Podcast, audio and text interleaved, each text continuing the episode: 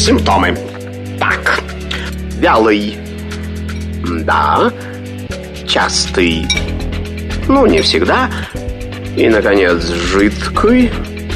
О, неужели у меня инфлюэнца? Не занимайтесь самолечением. Заходите к Наталье Троицкой на медицинский форум. Лучшие доктора отвечают на ваши вопросы. Программа предназначена для лиц старше 16 лет. Доброго всем дня, здравствуйте, с вами Наталья Троицкая, медицинский форум открывается. Тема нашего сегодняшнего обсуждения – язва желудка. Как не довести себя до этого тяжелого заболевания? Ну а если уже язва есть, как с этим жить, не провоцировать ее рецидив? Ну и вообще, в принципе, почему появляется эта самая язва? Неужели все болезни от стресса? Ну, мы-то знаем, что от стресса, да, большинство. Но почему многие говорят, что вот язва открылась или язва появилась, это стресс в жизни человека и ничего больше? Вот на эти другие многие вопросы ответит наш гость. Но прежде чем я его представлю, хочу э, о нашем, собственно, эфире рассказать, как связаться-то с нами. СМС-сообщение написать плюс семь девятьсот двадцать пять восемь восемь восемь восемь девяносто четыре восемь. Либо позвонить плюс семь четыре девять пять семь три семь три девяносто четыре восемь. Телеграмм, говорит МСК, бот, Твиттер, э, Твиттер, говорит МСК. Все для вас, пожалуйста. Пишите, звоните, спрашивайте. Теперь представляю нашего гостя. На связи нашей студии заведующий отделением гастрогепата, панкреата энтерологии. Неужели я правильно это сказала? Номер 57 Боткинской больницы, врач-гастроэнтеролог Оксана Николаевна Левина. Оксана Николаевна, здравствуйте. Здравствуйте. Э, у вас отделение, конечно, врагу не пожелаешь, пока выговоришь название, само собой. Но вы занимаетесь вообще волшебными вещами, лечите серьезные заболевания. И вот сегодня мы поговорим про такое серьезное заболевание, как язва желудка. Расскажите, что же это такое? А, еще раз здравствуйте, Наталья. Ну, язвенная болезнь желудка – это прежде всего хроническое заболевание. Вы начали с того, что как не обзавестись язвой и как потом с ней жить. С ней действительно нужно жить. Язвенная болезнь желудка – это хроническое рецидивирующее заболевание, которое протекает с чередованием а, обострений и ремиссий. И основное ведущее проявление этого заболевания – это дефект в стенке желудка или двенадцатиперстной кишки различной глубины. Угу. А причины все-таки известны, либо вот по многим заболеваниям, ну как бы причины до конца известны. А здесь все понятно, почему она появляется? Ну, до конца в человеческом организме пока Ничего еще не понятно в э, наше время, когда расшифрован генетический код э, а, и уточняются его а, цель каждого локуса, задачи каждого локуса, которые в нем содержатся. Наверняка со временем мы узнаем, что есть люди, которые склонны к развитию язвенных дефектов, есть люди, которые менее склонны к таким проявлением. Но есть э, общепризнанные факторы, которые, я думаю, знают все. И вы, вы совершенно верно заметили, что это, конечно, стресс, а это неправильное питание, нерегулярное питание, это э, прием некоторых лекарственных препаратов. И, безусловно, важнейшая роль э, принадлежит хеликобактерной инфекции, которая также провоцирует развитие язвенной болезни желудка, формирование язв в желудке э, с развитием дальнейших осложнений или а, неосложненное, но рецидивирующее течение. Также и бессимптомное течение может быть. Поэтому все эти факторы, они очень важны. И нельзя забывать, что пищеварение – это а, сложный процесс, а, который начинается, имеет несколько стадий. Известна так называемая цефалическая фаза, она начинается еще до того, как человек начал принимать пищу, и мы видим пищу, мы чувствуем запах, э, мы хотим уже эту пищу попробовать, и начинает активироваться комплекс условных и безусловных рефлексов, а, которые стимулируют выработку определенных а, желудочных а, соков, желудочных ферментов. И вот на этой стадии очень важно прервать эту стадию, прервать желудочную секрецию может практически любой раздражитель. И стресс, и эмоциональный, и болевой, любой раздражитель может эту стадию прервать. То есть тут мы сталкиваемся со стрессовым фактором развития язвенной болезни желудка. А следующая стадия стимуляции, она это желудочная стадия, когда, собственно, пища попадает в желудок, и тут уже работает гормональная регуляция, которая запускается растяжением пищи, характером пищи, э, ее кислотно-основным характеристиками а, э, продукта переваривания а, также влияют, и а, секретируются факторы, а, секретируется кислота и другие переваривающие факторы. И следующая фактора, а, следующая фаза секреции желудочного, желудочно-кишечной секреции – это кишечная фаза, когда э, содержимое желудка попадает в кишечник и включаются обратные механизмы регуляции, которые заставляют остановиться желудок, прекратить секретировать кислоту и прекратить секретировать а, другие пищеварительные ферменты. Каждая из этих стадий может быть прервана теми или иными ситуациями, и каждая из этих стадий может э, стимулировать развитие язвы желудка, может послужить причиной.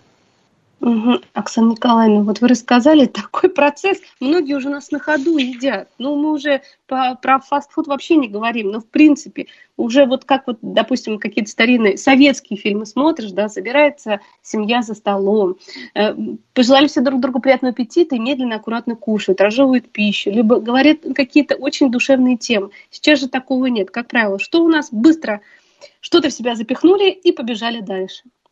И поэтому вот, кстати, вот по статистике, как часто, как много э, вот заболевают как раз э, такими заболеваниями, как язва желудка у нас молодые люди, женщины, подростки, мужчины. Кто у нас э, преимущественно вот по статистике чаще болеет этой болячкой? Ну, язвенная болезнь желудка и двенадцатиперстной кишки, наверное, все-таки их не очень стоит разграничивать в угу. рамках Давайте их объединим в конце. Да, это так же и есть. В рамках господи. обсуждения, да, ежели угу популяционного, а чаще, как ни странно, болеют мужчины, хотя жалуются чаще, вы совершенно правы, а чаще мы слышим про язву от женщин, ну, возможно, мужчины в силу характера это несколько скрывают. А, болеет каждый 15%, 15% мужчин в среднем в популяции и порядка 11% женщин.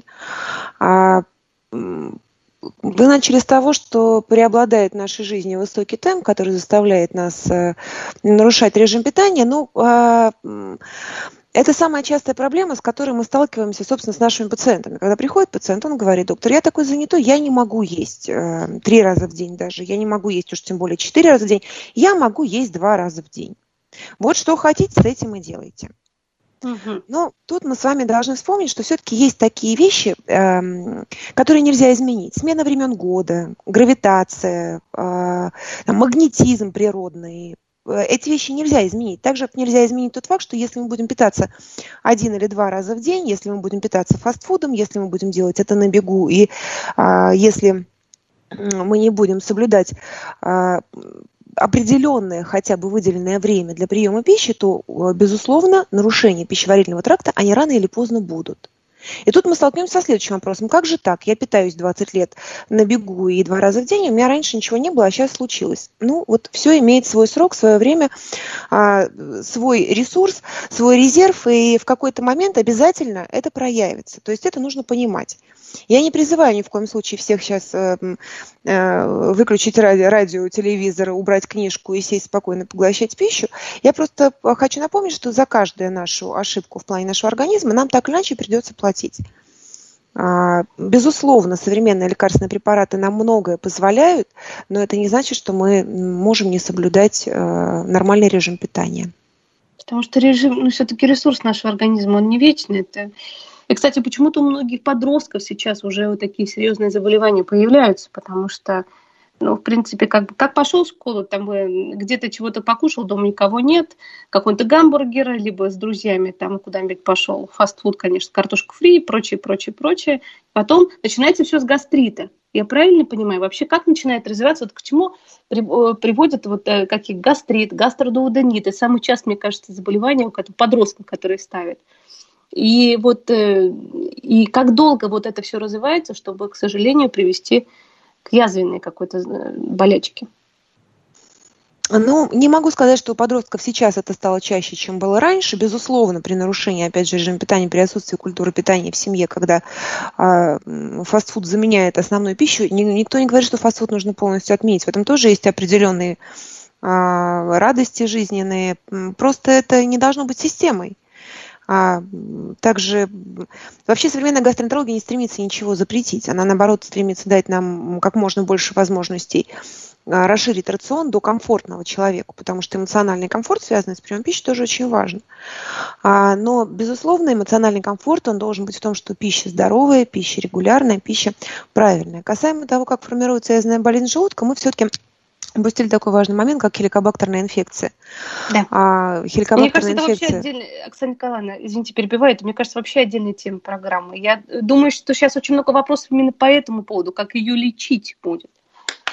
Э, безусловно, это да, хеликобактерная инфекция – это тема для огромного обсуждения, но э, все же в 80% развития до аденальных язв виноваты, язв виноваты именно хеликобактерная инфекция, и в 60% язв желудка она виновата и является причиной развития таких язв. А, и а, подводя как бы вот к общему знаменателю, хеликобактерная инфекция вызывает а, сама по себе хроническое воспаление, которое называется гастритом, и а, другие факторы также вызывают хроническое воспаление. Это не касается а, патогенеза развития а, язв при приеме обезболивающих препаратов. Это тоже немножко другой механизм. Но суть в том, что а, нарушаются регуляторные механизмы, а, нарушается взаимодействие между кислотовыделением а, выделением слизи защитной, выделением защитного бикарбоната а, и торможением секреции а, выделением пищеварительных ферментов и кислоты. То есть нарушение вот этих вот регуляторных функций, нарушение этих фаз пищеварения, которых я упомянула в начале, приводит к тому, что формируется кислоты больше, чем слизи, нарушение, нарушение моторики, пища дольше или меньше находится в желудке, чем положено, а кислоты становится очень много или очень мало становится бикарбоната. И формируется, соответственно, сперва поверхностное повреждение стенки желудка, которое называется эрозией, они достаточно быстро регенерируют, они могут заживать без рубца, а, если повреждающие факторы сохраняются, такие как, опять же, уменьшение количества слизи, уменьшение простагландина, защищающего желудочную стенку, увеличение количества кислоты, если эти факторы сохраняются, повреждение уже распространяется глубже на а, всю слизистую оболочку, и затем подслизистую оболочку, и затем мышечную пластинку может распространиться, и а, далее уже формируются осложненные формы язвы. А если у человека есть долго персистирующий, долго сохраняющийся язвенный дефект, он может зажить грубым рубцом, и этот грубый рубец э, тоже приведет к таким осложнениям, как стеноз желудка или двенадцатиперстной кишки, который может потребовать э, хирургического лечения. А, и э, самое страшное осложнение язвы, хотя все они, в общем, могут быть достаточно хотя они все являются угрожающими, самое страшное для человека это, конечно, малигнизация язвы, то есть ее озлокочествление, когда а, язва желудка становится злокачественной. Сейчас немножко изменяется к этому подходу, то есть а, язва желудка которая чаще всего может стать злокачественным процессом, требует особого контроля. И всегда при выполнении гастроскопии из язвы, из язвы желудка будет взята биопсия. Угу. А, вот тогда как язвы двенадцатиперстной кишки не требуют такой, такого контроля. Вот это очень важно. Мы как раз вот сейчас подойдем, наверное, к симптомам язвы желудка, а потом как раз и к диагностике той самой. Потому что вот по поводу диагностики э, многие слушатели, вот кто писали сообщение в предыдущую программу, ходят, но вот как раз биопсию почему-то то ли, и не знаю, то ли не сдают, то ли доктор, может быть, что-то не говорит. В общем, как-то на это не обращают внимания. Причем, когда серьезно есть какие-то уже поражения в желудке. То есть, ну, посмотрели, сказали, лучше стало. Все, биопсии никакой не взяли. Вот про это обязательно поговорим. Давайте сначала с симптомов тогда продолжим. Симптомы язвы желудка. Какие самые яркие? Потому что они же есть и бессимптомные ведь язвы-то. Вы правильно сказали, а, и я бы отметила, что все-таки самые яркие а, симптомы – это бессимптомное течение, которое бывает достаточно часто, особенно касаемо язв желудка. Очень часто пациент делает гастроскопию по поводу, допустим, анемии, да, хронического угу. снижения уровня гемоглобина, слабости, или там, нарушение вздутия живота умеренного, которое, в общем-то, не является прямым симптомом язвы желудка, и находят, диагностируют. От, ну, отрыжка, в принципе, в классическом варианте, если мы откроем с вами классический учебник студенческий, мы там увидим, что боль в эпигастральной области, радирующая в левую а, руку или даже в, в область спины, более характерные для язвы желудка после приема пищи, более характерны двенадцатиперстной кишки натощак, а, более ноющего характера, а, имитирующие ощущение голода. А, это вот классическая картина язвенной болезни, язвенного дефекта, но она бывает далеко не всегда. Часто люди жалуются на жгучую боль, но жгучая боль чаще является симптомом как раз-таки функциональных расстройств. Вот именно жжение в, в этой области, оно не очень характерно для язвы. А вот ощущение, когда после приема пищи появляется какая-то ноющая боль, вот это э, повод сделать гастроскопию. А, потому что все-таки язвы очень часто в нашей популяции встречаются с тем э, режимом жизни, который мы ведем. Это да. очень частое поражение. Часто они бывают в стадии эрозии. И это хорошо. Это хорошо, что организм отреагировал, дал такой симптом а, после еды, там, заболела. А, э, также локализация, время возникновения боли, оно зависит от отдела желудка, в котором а, эта язва находится. Вот, допустим, язва антрального отдела желудка, по моему опыту, они практически безболезненно протекают. А язвы сперстной кишки, в зависимости от стенки, на которой они расположены, они могут быть достаточно болезненными. Это может быть стенка, непосредственно прилегающая к поджелудочной железе. Эти язвы характеризуются выраженным болевым симптомом, хотя язва может быть небольшая. А могут быть достаточно крупные язвы, которые человек не чувствует. Ну, так вот. Поэтому все-таки, а как вот для профилактики язв, тех же каких-то серьезных таких состояний, заболеваний, как часто вообще нужно э, гастроскопию делать? Оксана Николаевна. Если у человека есть язва в анамнезе, если есть, если есть гастрит, если есть эзофагит, то гастроскопия ежегодно, она должна стоять в личном диспансерном листе. Да? А, если же у человека никогда не было язвы и никаких изменений нет, то в принципе, первая гастроскопия, она делается по жалобам и при наличии симптомов тревоги, таких как вот анемия, как я сказала, при наличии отрыжки, изжоги, то есть любых жалоб на желудочно-кишечный тракт, а, будет рекомендована гастроскопия. Потом есть очень много ассоциированных состояний, мы знаем, таких как аллергия, да, допустим, а, кожные проявления, когда человек будет направлен на гастроскопию, немного возмутиться, но сразу скажу, что зря гастроскопию сделать стоит. А, нет у нас такого требования, чтобы гастроскопия выполнялась по достижении там, совершеннолетия, да, абсолютно. Да, в общем-то, оно и не нужно, потому что а, изжоги, отрыжки, они возникают раньше, чем возникает, собственно, сама язва. И вот возникновение таких симптомов – это повод а, сделать гастроскопию, да. Да, и, и как Оксана Николаевна, как мы говорим, и не лечиться у фармацевта. Сколько у нас специалистов в эфире говорят, что приходят вот... Это же, мне кажется, самые частые покупаемые препараты при болях э, и э, в желудке, в кишечнике, при отрыжке, при каких-то таких вот нарушениях функциональных. Все же кто приходит в первую очередь? К фармацевту у нас э, пациенты приходят, наши слушатели, и спрашивают, что мне такое попить, чтобы все прошло? Вот, кстати, вот по поводу этого, вы потом ругаетесь, я думаю, даже, я не знаю, какими словами, точно не эфирными, потому что приходят же с осложненными какими-то состояниями, либо привозят тоже на скорую помощь. Ну, не эфирными словами нельзя ругаться тоже. Да, да. Поэтому у фармацевтов сейчас появилась выраженная конкуренция, это интернет. Интернет uh-huh. тоже все знает, да. В общем, да. мы люди грамотные, читать все умеем. А формальное назначение любых препаратов требует рецепта. А, но мы живем в, реальном мире, понимаем, что действительно прийти и попросить э, там маалок с альмагелями, прозол и так далее, и, в общем, наверное, проблем доступа к ним нет. Но это категорически неправильно.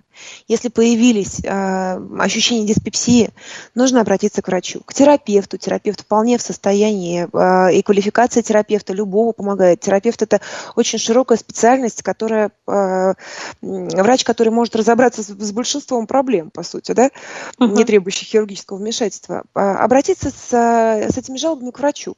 И да, пройти гастроскопию. Извините, я уж возвращаюсь к этому, потому что да. Э, часто очень звучит от пациентов, но неужели же ничего не придумали? менее неприятного, чем гастроскопия. Ну, сейчас еще, Но все же да, хотят уже придумать. Ну, все, все, да, все, все-таки ничего не придумали менее неприятного, к сожалению. Но сейчас ее можно сделать с медикаментозной седацией, если такая большая беда. Хотя, в принципе, а, эта процедура недолгая, да, эта процедура переносимая. Безусловно, если есть трудности с личным перенесением, медицина это не наказание, это не должно быть э, бедой и трагедией, всегда можно сделать все под седацией. Угу.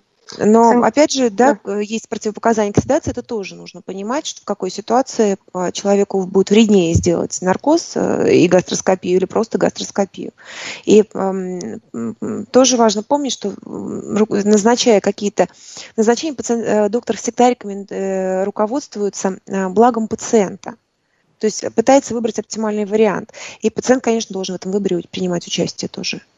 Конечно. А вот, кстати, может, какие-то еще советы напомните, как готовиться к гастроскопии? С одной стороны, везде это написано абсолютно. Но есть какие-то вот самые частые ошибки, которые вот к вам приезжают пациенты, приходят ваши э, ваши уже постоянные, как э, сказать, пациенты, да, которые уже хранят, ну, само собой, хроническими заболеваниями язына. Ну, вот ну что не знает, вот, вот, ну вот так нельзя было делать или что-то. Конечно, многие боятся, если в мифов вот просто открыть мифы по гастроскопии. Тут и переживать, что что-то занесут тебе в, в, или неправильно сделают, даже проткнут желудок, даже до такой степени.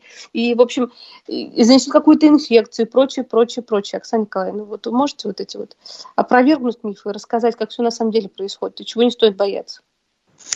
А, касаемо подготовки к гастроскопии, она никакой подготовки не, требует. Это тоже миф, что нужно там не есть сутки, двое, трое.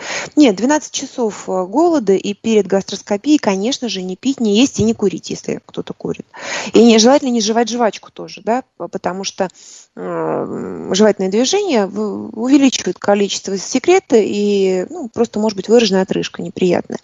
Как любое инвазивное исследование, безусловно, при гастроскопии могут быть осложнения.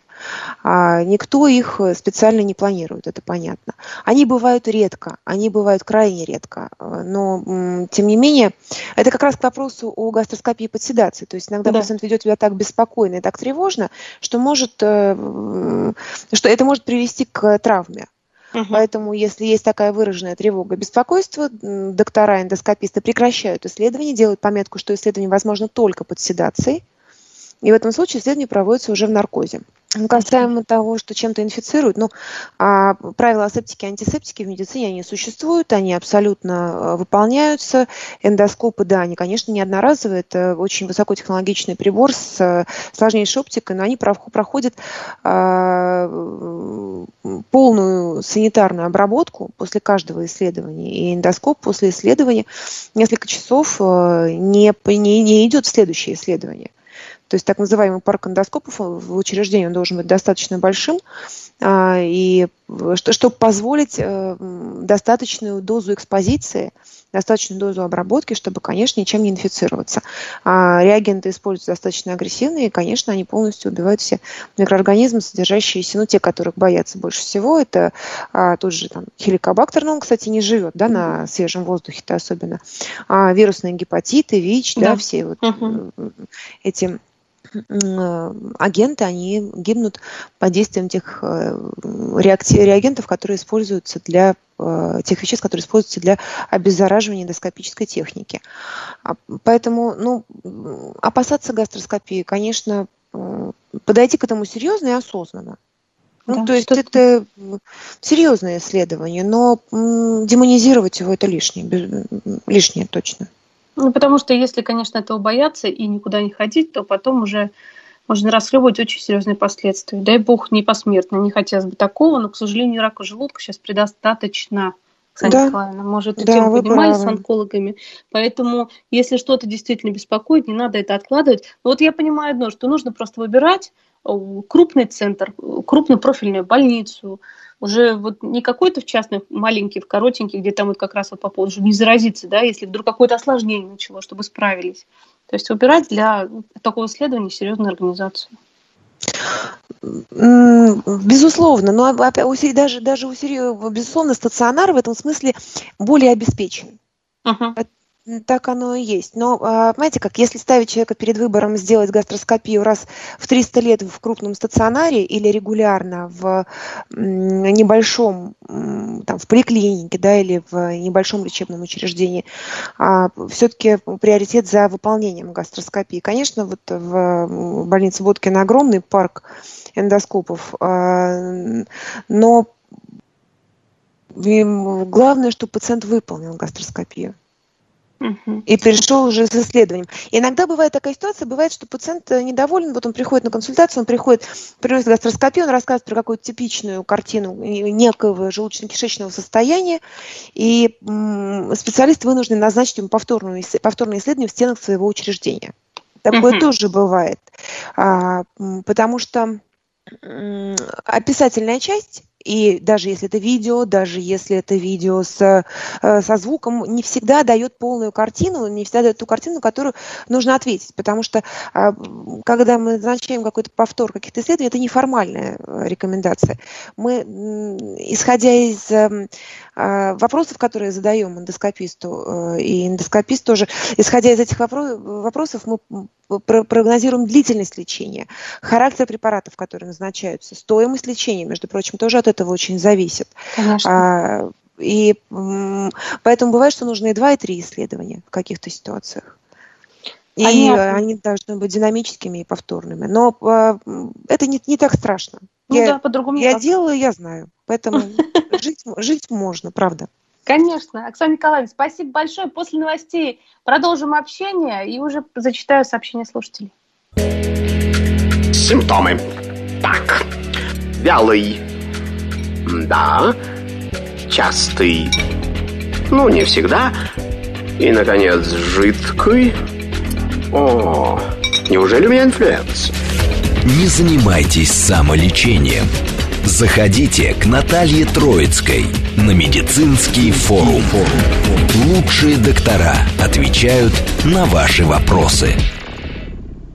Продолжаем наше обсуждение. Напомню, тема эфира – язва желудка. На связи с нашей студией заведующий отделением гастрогепатопанкреатоэнтерологии номер 57 Боткинской больницы, врач-гастроэнтеролог Оксана Николаевна Левина. Оксана Николаевна здесь?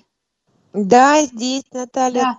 И снова уже, здравствуйте. Снова здравствуйте. Уже начинаю зачитывать сообщения, которые к нам приходят, это достаточно, достаточно большие. Вопрос по, такому, по такой ситуации. Лечение язвенной, жел, язвенной болезни желудка. Какое правильное? Такая ситуация. Первую язву заработал 40 лет назад, сразу после демобилизации из армии. Через а, три года назад, после похорон матери, появилось еще две. Скажите, пожалуйста, какие современные методики лечения язвенной болезни и побаливает поджелудочная железа. К сожалению, здесь э, по поводу поджелудочной ничего не сказано. Значит, какой-то диагноз есть. По поводу лечения травами спрашивают. Пожалуйста, я говорю, мы от этого не уйдем. По поводу правильного питания, конечно, поговорим, оно нужно обязательно, лечебное. Но вот лечение травмами, пожалуйста, Оксана Николаевна.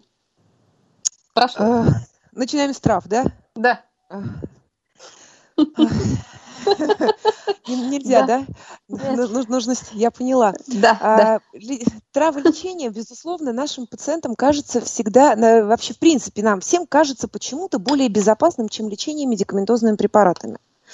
Но а, давайте вспомним, что в медикаментозных препаратах используются химические вещества, очень часто полученные как раз-таки из, из трав, из природных ядов, из природных полезных веществ.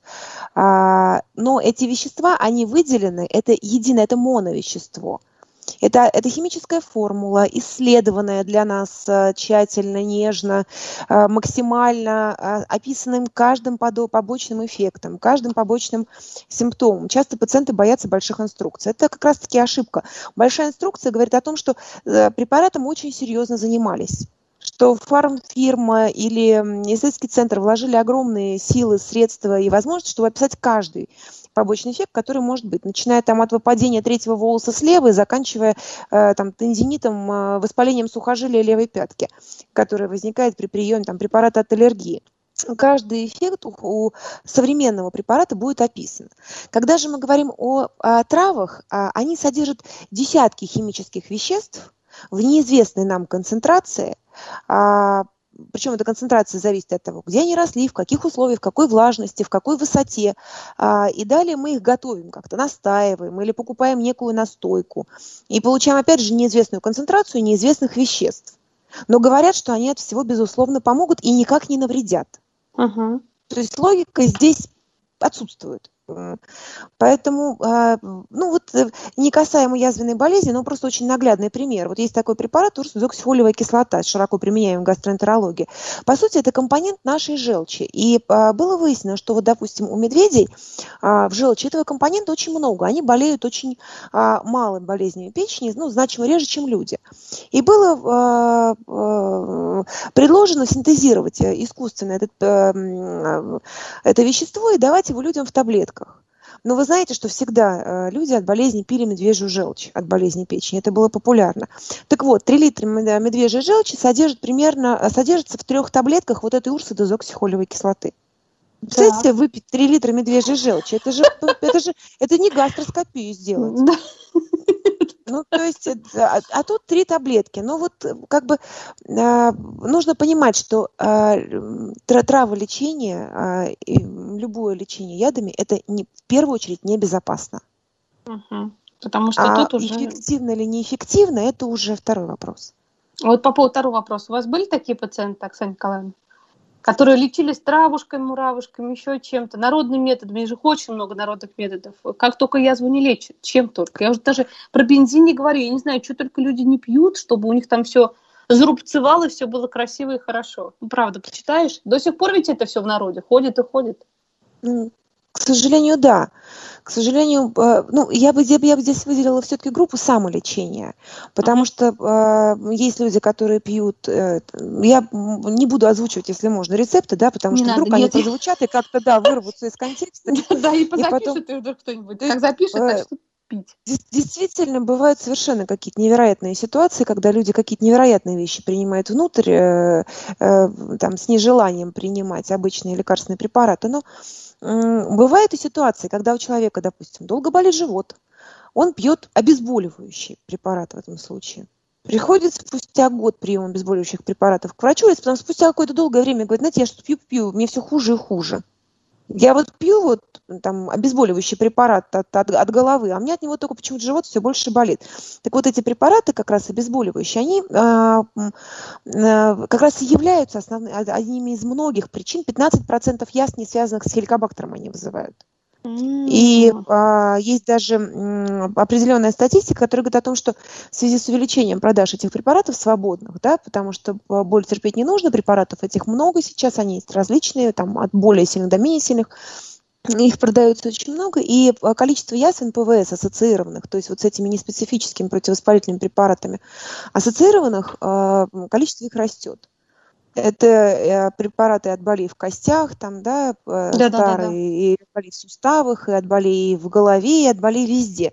То есть эти препараты, снижая, уменьшая болевые симптомы воспаления, они уменьшают защиту желудка простагландиновую, уменьшается количество простагландинов, которые участвуют в том воспалении, которое вызывает ту боль.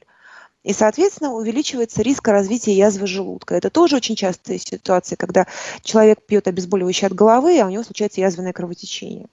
Совершенно неожиданно. А, мотивирую тем, что ну, я же пил вот безобидный препарат, он продается вот в аптеке в такой вот упаковочке, без описания, без инструкции. Там же не написано, что от него язвы-то бывают. Конечно. То есть, э, опять же, мы не боимся с вами больших инструкций. Мы их можем изучать, мы можем обращать на них внимание, но мы не считаем, что препарат с большой инструкцией – это вредно. Мы это считаем, что препарат с инструкцией – это вредно. В том-то и дело, что получается, что вот инструкция, это вот, э, говорит, там три полотна инструкции, а прочитал, да там может и сердце, и аритмия, и может и почки вдруг, и поэтому откладывают такие препараты. Я сама свидетель, в аптеке видела много достаточно такого. Давайте мне что-нибудь другое помягче, вот какой-нибудь гомеопатию или что-нибудь на травушках. Вот ведь предлагает. А пришел человек с рецептом от врача. Поэтому я тут не удивляюсь абсолютно. То, что есть, то есть. Но мы переходим к другим вопросам. Вот тут да. спрашивают, как принимать денол и омепразол в комплексе. Один врач говорит за 20 минут до еды денол, омепразол через полчаса после еды. Э, у меня еще есть другие препараты гормональные. И вот я не могу на весь день расписать, как правильно. Тут такое достаточно большое письмо. Как правильно их принимать? Вот так вот. Если мы говорим об эрадикационной терапии, в рамках которой эти препараты принимаются вместе, то а, вообще, в принципе, если вот человек принимает много лекарств, то каждый раз нужно согласовывать с врачом. Вот скажите, я принимаю много лекарств, как мне их между собой согласовать? Потому что есть ряд препаратов, эм, которые, вот, допустим, там гормон щитовидной железы или тироксин, он принимается самые первые утренние минуты. Вот проснулся и сразу выпил. В то же время а, оптимальный эффект действия ингибиторов протонной помпы, к которым относится амипрозол, он тоже приходится на утренние часы. Стоит ли их между собой разносить или не стоит? Вот в этом случае стоит. А какие-то препараты можно пить вместе. Более того, если человек принимает много препаратов, возможно, амипрозол является как раз тем, который нельзя принимать вместе с ними, потому что он а, действует очень как раз-таки из тех препаратов, а, ингибиторов протонной помпы, которые очень часто меняют работу других лекарств. То есть полипрагмазия, назначение большого количества препаратов должно быть всегда взвешено и всегда обсуждено с врачом в каждом конкретном случае. Если мы откроем официальную инструкцию и к амипрозолу, и к денолу, да, а, препарату висмута, мы увидим, что а, прием а, перед едой. Перед едой за 15 минут, за 20 минут, за 30 минут. Главное не бросать эти лекарства в пищевой комок. То есть пища должна пройти отдельно от лекарств. Не нужно бояться принимать препараты натощак часто очень э, опасаются принять лекарство натощак, потому что ну, оно уже сразу вызовет язву. Ну, конечно. Ну вот опять же, мы возвращаемся к тому же, что э, препараты, которые вызывают язву, э, это преимущественно препараты обезболивающие чаще, ну, то есть виновны в том, ну, то есть при, при, при там, превышении дозы, при отсутствии гастропротекции, опять же, никто не призывает вас от них отказаться, просто согласовать со врачом время, дозу приема, необходимую гастропротекцию при этом. А, и большинство лекарств, оно, а, они для слизистой желудка не, не более вредны, чем овсяная каша. И, безусловно, многие лекарства могут там быть вредны там, для печени и для почек, и понятно, что это всегда химическое вещество. И вот их сочетание – это очень важно. Так вот, возвращаясь к приему амипрозола и денола, если вы принимаете их для лечения хронической язвенной болезни, то их можно разнести во времени, то есть амипрозол принимать на, натощак э, в утренние часы, да, в самые, ну, возможно, ранее, опять же, если препараты щитовидной железы с ними разносим, да, uh-huh. а препараты висмута можно принять несколько позже, но, опять же, не сразу после еды, а, а через какой-то промежуток времени. Ну, а, учитывая, что препараты... Да, учитывая, что... Да. Ну, 15-20, да, но учитывая, что препараты висмута нарушают э, всасывание других препаратов, то есть это же препарат, образующий пленку на стенке желудка. То есть если человек выпил лекарства от давления, от сердца, от э, ну, рекомендованные, они должны пройти э, самостоятельно, чтобы денол не нарушал их всасывание. Ну или любой другой э, препарат висмута, да, их множество, там, ноубисмол и а, любой другой препарат висмута. Угу. Чтобы вот всасывание это... не нарушалось. То есть можно его отнести, допустим, через час после приема этих лекарств. Угу, понятно, потому что вот как раз мы сейчас говорим как раз о той самой терапии хеликобактер э, пилори, лечения этой бактерии. Да, это лечение прежде всего тяжелое. То есть прежде всего это двухнедельная антибактериальная терапия. В зависимости от региона, который определен, а, с, то есть а, хеликобактер, э, хеликобактер это вредный микроб, его трудно достаточно достать, э, и его трудно достаточно уничтожить. И мы сейчас все знаем, что такое штамм, да, да. А, и у него, есть, у него есть тоже разные штаммы, одни вызывают э, определенные изменения, там, связанные с язвой, другие более канцерогенные штаммы. Безусловно, его нужно лечить это, ее нужно лечить хеликобактерную инфекцию. Очень печально, что до сих пор приходят иногда пациенты, которые говорят, да мне вот сказали там где-то на приеме, что это все преувеличено, лечить не нужно. Это не преувеличено. Это доказанный канцероген. Это микроб при... А, можно сколько угодно пить ингибиторы протонной помпы, можно сколько угодно залечивать эту язву, но если живет хеликобактер, она будет бесконечно э, рецидивировать. То есть адекватная а, эрадикация – это возможность уйти в ремиссию на годы. Да, вот э, касаемо письма, которое вот вы говорили, пришло, первая язва 20 лет назад, вторая язва повторилась сейчас, да? Да, после стресса. Мы не знаем, там была ли там эрадикация в тот момент 20 лет назад. И, Вряд ли. Ну, может быть, почему нет? Да, в общем, э, поэтому а, и э, опять же, лечите, э, вот, и проведение радикации, сейчас Угу. Вер, вернусь к вопросу об радикационной терапии. Да. Во-первых, это долгая терапия. Во-вторых, это неприятная терапия. А в, в ней участвуют э, в стандартной, мы сейчас говорим про стандартную, два антибактериальных препарата, а, амоксициллин и кларитромицин. А, препараты антибактериальные переносятся не всегда легко. Они могут вызывать и послабление стула, и горечь во рту, и слабость, и ощущение утомляемости, вялости. И очень важно донести, чтобы доктор донес до пациента, что это может быть.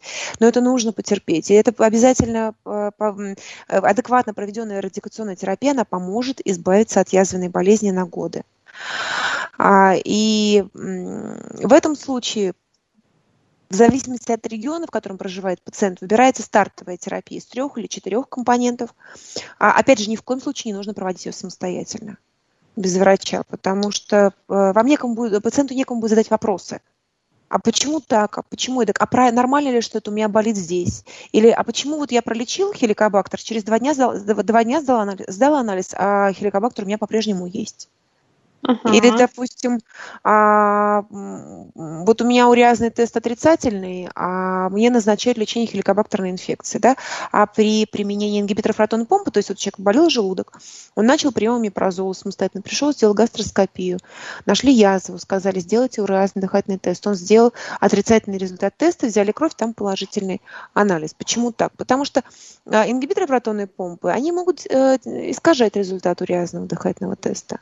Поэтому вот. все-таки с помощью врача, все-таки с помощью гастроэнтеролога или терапевта. Терапевт тоже здесь поможет. И врач общей практики здесь поможет ответить на основные вопросы. Язва – это очень частая болезнь, и все специалисты знают, что такое язва. Оксана Николаевна, вот по поводу хеликобактер пилори, прям не хочется от этого уходить, потому что есть вопросы от слушателей подобные, их несколько, но суть одна – пролечились всей семьей, муж и жена от хеликобактер пилори. Какая профилактика существует, чтобы подхватить э, ну, снова эту, эту бактерию где-нибудь? Ну, к сожалению, профилактики здесь не особенно существует. Другой вопрос, что она, насколько она трудно а, выводится, так она и не просто контаминирует желудок. То есть тоже нужна определенная доза, определенное время. А, ну, Хеликобактер э, гибнет на посуде при температуре 70 градусов полностью а может э, сохраняться в пищевых остатках. То есть, в принципе, э, мы, ну, все, все люди ходят, ну, почти все люди ходят в рестораны, да, причем э, в хороших ресторанах посудомоечные машины там часто не в части, да, все моют руками. То есть понятно, что в этом случае определенное количество хеликобактера, оно может попасть там в очень небольших количествах и так далее. А раньше вообще бытовало такое название, как хеликобактер – это болезнь родительского поцелуя. То есть родители инфицируют детей. Но это, в общем, да, в, какой-то, в каком-то смысле так и есть, но с другой стороны, и родители и дети, да, ну, часто же мы видим там одна ложка, да, Мама конечно. кормит малыша. Облизала ложку сама вперед, конечно, да, что там. В общем, поэтому, конечно, контаминация, она тоже не происходит моментально. То есть это не такой микроб, который прям прыгнул и прям вот сразу заразил. Но если у людей, у человека была э, язва, связанная с хеликобактером или не связанная с хеликобактером, а была проведена радикационная терапия, а, мы возвращаемся к тому, что гастроскопия должна в жизни проводиться ежегодно, если была язва. И в этом случае при появлении эрозии, выраженного гастрита, изменений слизистой стенки желудка, которые видны при гастроскопии опытному эндоскопическому глазу, а, всегда да, есть определенные там, схемы биопсии, которые нужно взять. А, всегда доктор а, акцентирует внимание на то, что нужно повторить анализ на хеликобактер. В среднем реинфицирование происходит через 5 лет. Ну, к сожалению, так избежать, ну, опять же, мы живем в этом мире. Ну да. Мир живет, мир этот живет в нас, да. Да. Так, вопрос много. А, так как надо пить гормоны и висмут? Что раньше? Ну, еще раз, для Веры, Вера гормоны, а через, а через какое время висмут тогда после гормонов? Ну, гормоны, если гормоны щитовидной железы, они принимаются сразу с утра. Прям вот сразу проснулся, сразу выпил гормоны. А потом дальше там попить водички, почистить зубы, умыться, позавтракать, э, доехать до работы, и можно выпить висмут. То есть э, и гормон щитовидной железы, они всасываются практически моментально в желудке, поэтому тут можно прям в часах их не разносить. Достаточно будет э, ну, вот тех обычных рутинных действий, которые... Ну, то есть, если ходить по квартире и ждать так, ждем, так, 20 минут ждем, чтобы выпить, конечно, это невыносимо. Да, а просто заняться рутинными делами и после завтрака, там, спустя какое-то время, минут 15-20, да, как вы сказали, да, при, принять препарат висмута. Хотя вот, опять же, если мы говорим, если, если мы говорим о постоянном длительном приеме препаратов висмута, это очень большой обсуждаемый вопрос. Угу. Если так. это вопрос радиационной терапии, то а, желательно эти препараты принимать вместе. И амоксициллин, и денол, и, и амоксициллин, и кларитромицин, и препарат висмута, и ингибитор протонной помпы. Потому что как раз-таки, э, если, это, если происходит четырехкомпонентная терапия с, с использованием препаратов висмута, да, потому что, опять же, они не всеми, не всеми тоже хорошо переносятся. И опять же, когда мы назначаем какую-то терапию, мы можем сделать ее менее лекарственно нагрузочной, мы пытаемся это сделать. Если можно сделать трехкомпонентную терапию без использования висмута, мы ее назначаем. Ну, это все, конечно, индивидуально. Оксана Николаевна, да. такой вопрос. Гастроэнтеролог рекомендовал для лечения либо денол, либо вентер. Но на денол организм реагирует плохо, а вентер давно не продается. Чем заменить? Ну, если препараты висму, то вот опять же, да, к вопросу, что плохо переносятся. Если переносится плохо, нужно выбрать какие-то другие обволакивающие или вяжущие препараты. Опять же, зависит от отдела желудочно-кишечного тракта. В некоторых э, э, ситуациях это могут быть там неосмектид, да, препараты вяжущие. В некоторых ситуациях это может быть там э, гивискон, допустим, как вариант. Ну, то есть каждая ситуация, она требует определенного э, а, отдельного рассмотрения. И нужно обратиться к доктору, который рекомендовал, который уже знает ситуацию клиническую, и он скажет, чем заменить. Потому что действительно иногда бывает, что препарат есть на рынке, потом его нет на рынке, торговые названия меняются. Это все а, при непереносимости, и, конечно, возможно замена, но зависит от отдела желудочно-кишечного тракта. Следующий вопрос. Через год после обнаружения рубцовой, рубца, наверное, язвенной деформации луковицы 12-перстной кишки по, по результату новой ЭГДС рецидива нет. Врач написал динамическое наблюдение, а врач-гастроэнтеролог, это врач, вот какой, так не поняла, какой? Ну, а врач гастро, да. Да, написал ремиссия. Прав ли врач центра крови, а вот э, назначив мне новую ЭГДС через 6 месяцев после последней? Ну, смотря какая рубцовая деформация. Если рубцовая деформация с нарушением эвакуации из, по э, желудочно-кишечному тракту, то, наверное, рутинно стоит. Возможно, что вокруг рубца образуется гиперемия, покраснение, признаки воспаления, может быть, рубец грубо зажил, да, и деформирует просвет, тогда да, все-таки 6 месяцев. Или, допустим, это язва желудка, да, мы сами об этом уже говорили, что язва желудка требует биопсии, язва желудка требует более подробного контроля потому что как раз-таки в плане онкорисков она более тревожна, чем язва двенадцатиперстной кишки. Язва двенадцатиперстной кишки крайне редко бывает самостоятельной. А это обычно проявление какого-то другого онкопоражения, я имею в виду вот именно малигнизированное. А если это язва желудка, то, может быть, у доктора был повод назначить. Или, допустим, это были рецидивирующие язвы, которые долго не рубцевались, и вот, наконец-то, достигнут тут а, эффект, и доктор с осторожным оптимизмом не через год, а через полгода назначает контроль. Тоже может быть такое. Следующий вопрос. Амес лучше принимать на ночь или утром? Амипрозол – это препарат, действующий 12 часов. Его нужно принимать дважды. А, и да, есть такое правило Бурже, что вылечить, чтобы вылечить язву, 18 часов должно быть гипоацидное состояние. Поэтому амеспрозол принимается дважды. Если он принимается с профилактической целью, то все-таки самое оптимальное время действия этих препаратов э, работы это все-таки ранние утренние часы, 7 часов утра. И назначение его на ночь вместе вот с аспирином, да, так раньше было, вот, была такая, такая практика такая для защиты, э, это не совсем верно. Так же, как аспирин сейчас не назначается на ночь, да, то есть он mm-hmm. сохраняет свои кроверазжающие средства и даже принят с утра. Mm-hmm.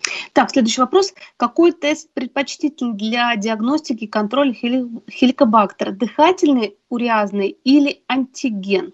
Елена спрашивает. А, золотым стандартом считается дыхательно-уреазный тест и антиген в кале. Они равны эффективны, но опять же помню, что их э, достоверность искажает прием э, ингибиторов протонной помпы. А, анализ на антитела, он не является эталоном, но на него не влияет прием ингибиторов протонной помпы. То есть если человек, допустим, а, болел хеликобактером, пролечил хеликобактер и имеет повод дальше продолжать принимать ингибитор протонной помпы, есть такие ситуации, это там рефлюксы, да, а, длительное течение, там изжоги и прочее, прочее, то в этом случае оптимально сдавать антитела. Если же э, человек не принимает больше ингибитор, протон, э, ингибитор протонной помпы и другие препараты искажающие, ну, прежде всего, да, ингибиторы, тогда э, уразно-дыхательный антиген, они равно эффективны. Спасибо большое. Следующий вопрос. Можно ли кофе, если есть гастрит и гастродудонит? Правильно ли, если появляется периодический жог, то пропить две недели курсом приета, и этого достаточно?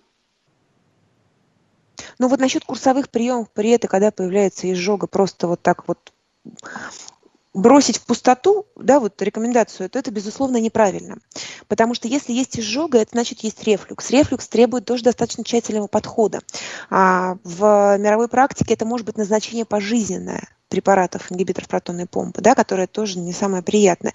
И двухнедельный курс, ну, в плане, одна доза в плане рубцевания и эрозии может быть. Это должно быть, э, безусловно, должно обсуждаться с врачом.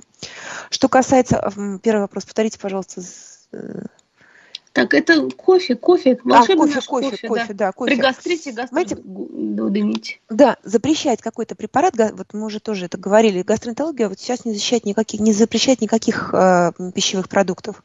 Другой вопрос, что кофе не должен быть, безусловно, единственным продуктом питания. Вот, То есть нельзя целый день пить кофе, да, можно выпить чашечку, две чашечки, да, но э, постоянно целый день пить кофе и нет, так нельзя. Спасибо, Оксана Николаевна. Эфир заканчивается. Благодарю, было очень интересно. Благодарю вас, заведующий отделением гастрогепата панкреата энтерологии номер 57 Боткинской больницы, врач-гастроэнтеролог Оксана Николаевна Левина была с нами. Спасибо еще раз большое. Спасибо большое, Наталья. До свидания.